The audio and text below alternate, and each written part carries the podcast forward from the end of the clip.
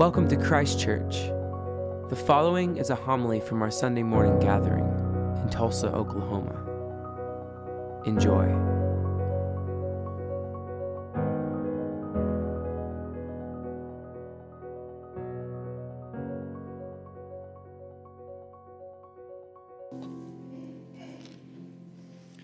The Holy Gospel of our Lord and Savior Jesus Christ according to Luke. The Lord appointed seventy others and sent them on ahead of him in pairs to every town and place where he himself intended to go. He said to them, The harvest is plentiful, but the laborers are few. Therefore, ask the Lord of the harvest to send out laborers into his harvest. Go on your way. See, I am sending you out like lambs into the midst of wolves. Carry no purse, no bag, no sandals, and greet no one on the road. Whatever house you enter, say first, Peace to this house. And if anyone is there who shares in peace, your peace will rest on that person. But if not, it will return to you.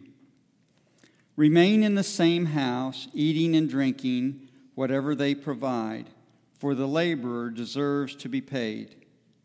Do not move about from house to house. Whenever you enter a town and its people welcome you, eat what is set before you. Cure the sick who are there, and say to them, the kingdom of God has come near to you. But whenever you enter a town and they do not welcome you, go out into its streets and say, Even the dust of your town that clings to our feet, we wipe off and protest against you. Yet know this the kingdom of God has come near.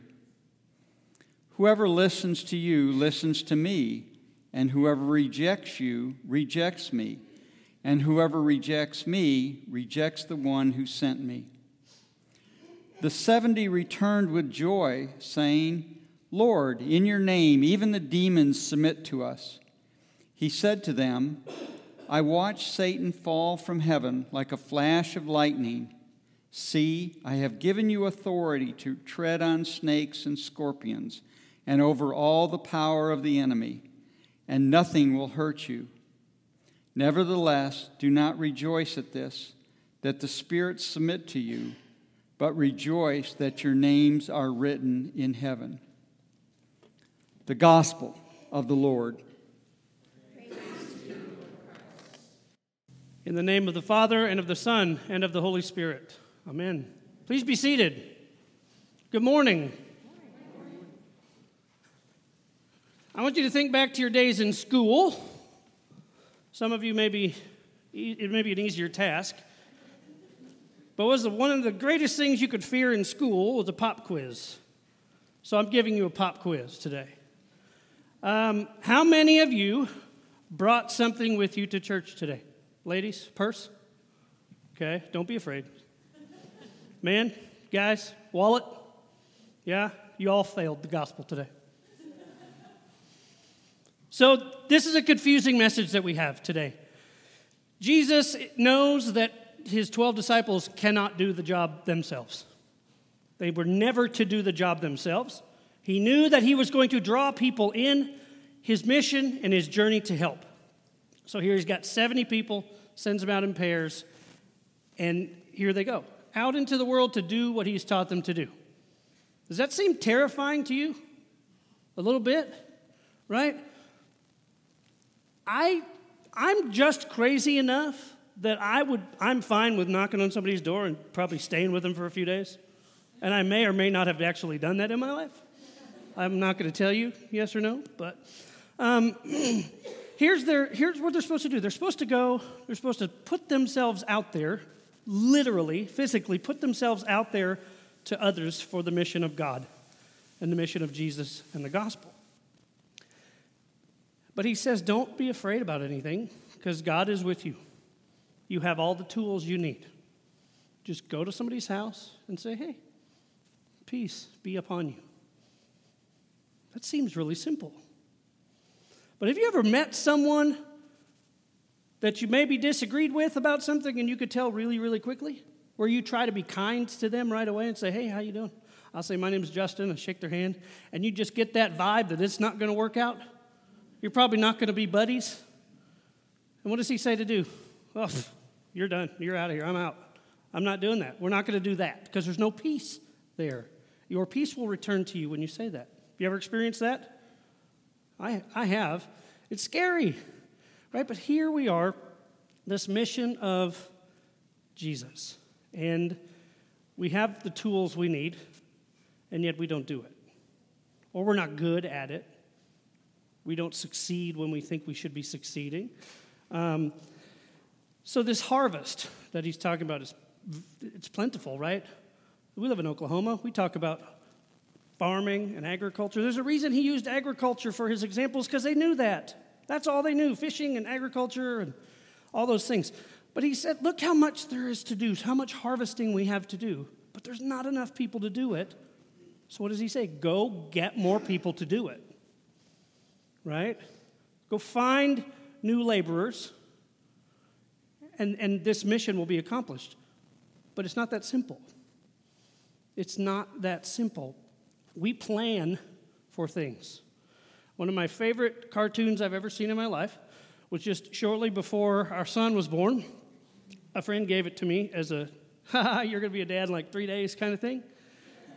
And it was a young man packing a minivan with everything you could imagine for a baby.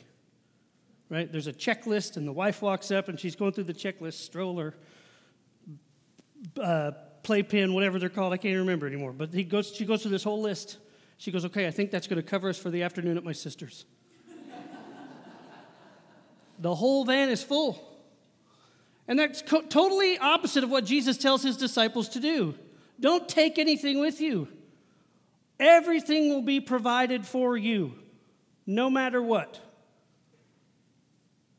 Raise your hand if you think that sounds like you're winning that end of the deal. Right? I'm joking about failing the gospel this morning, but he watched his disciples fail over and over and over again. Did he ever give up on them? No. Did he push them farther and farther? Yes. So that's what he's doing to us. We fail this Christian journey every day. It stinks, right? Because we are human and we have the ability to, to put ourselves out there or not. Now, my very first day of being a teacher, two years ago, I'm not, I don't have it down pat yet. Um, but our headmaster stood up and said, Okay, I want you to do something. I want you all, to the teachers, he said, I want you all to fail on the biggest, grandest scale you can imagine this year. My first day of teaching, I was like, Yes. I think I did that this morning. But we were given permission to put ourselves out there, given permission to try something big, and if you fail, guess what? It didn't work. Then you fail. Look at the people who are super successful in our world. Warren Buffett, he didn't get where he is today by playing it safe, not taking risks.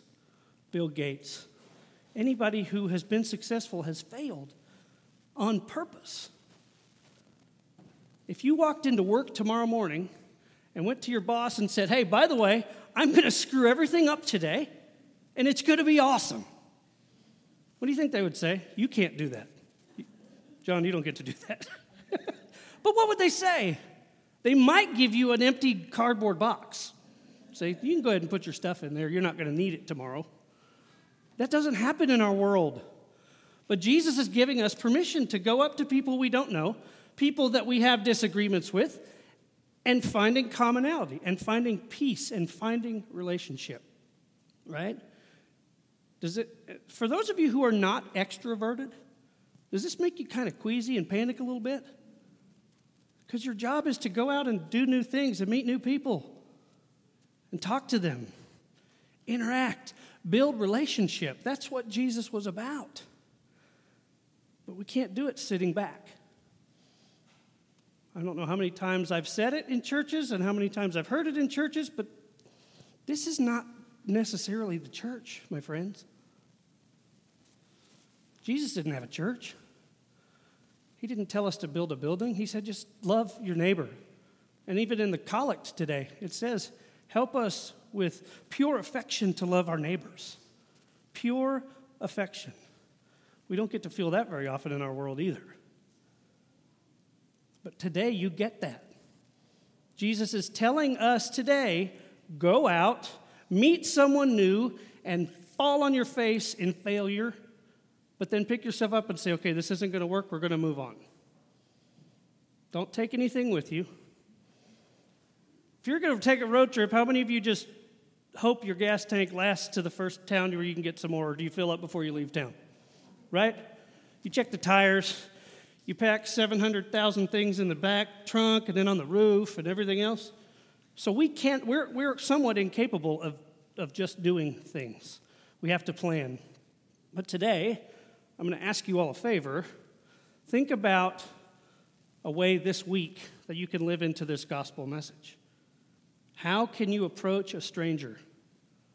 How can you approach a coworker that maybe you don't know, but you've kind of heard some things? Right? We all, we all have coworkers like that, and if you don't know who they are, it might be you. it might be you that people are going, I'm not sure about this person. Maybe, maybe someone seems off putting. Maybe they are going through a hard time. Maybe they just recently got a, a medical diagnosis, or they're going through a divorce, or a spouse or a loved one has died. We never know. We're not going to know until we put ourselves out there to be with them. To be with them in the love of God and in the call of a Christian disciple. That's what we're called to do. So I'm going to give you a challenge this week. Okay? Introverts, beware. This is going to be harder for you than the extroverts, but that's okay. My wife is a, I saw a thing the other day, a, a, an extroverted introvert. I'd never heard that before where you don't really mind people, but you just assume not them be around, them not be around. but here's your challenge: work or neighbors or someone in this room. Look around really quick. Look at this. These are your laborers that you're with today. This is what you this is this is who Jesus is counting on. How does that make you feel? I think it feels good. I'm excited to be on this journey. But you got to find someone new who you don't know. Maybe someone at work who you've heard some things about. Or maybe someone that you know has something completely different in mind for life than you do. And just talk to them. That's it. That's the mission of Jesus. It's so easy on paper. It's so easy to say, oh, yeah, I could go out and meet new people. How many of you really, really enjoy complete strangers and, and talking to them? I, mean, I do. When I was a hospital chaplain, my wife said, There's literally no more perfect job for you. You're getting paid to walk around and talk to people. we take two cars to church, we take two cars to family things because I want to stick around.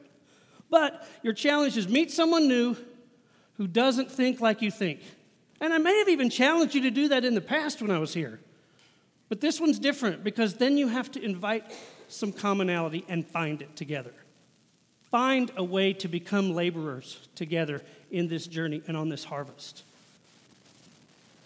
Right? That's what we're called to do. And you can't get out of it if you're going to live into your Christian walk. And I'll commit to you today that I'm going to meet someone new this week too that I'm going to go out of my way to find someone that's probably not thinking the way I think. That excites me and doesn't bring much fear, but for some of us it does. But trust and know that God is always with us. You have everything you need to do it. You don't even have to have the right words to say to them. Just talk to them. Tell them about yourself. Ask them, tell me about you they say something controversial, the best line a supervisor at the hospital ever taught me, that sounds really important to you. Tell me more about that. Tell me more about you. And allow God and the Holy Spirit to work to build this Christian world in a way that we are incapable of doing. Amen. Thank you for listening. For more, go to christchurchtulsa.org, and peace be with you.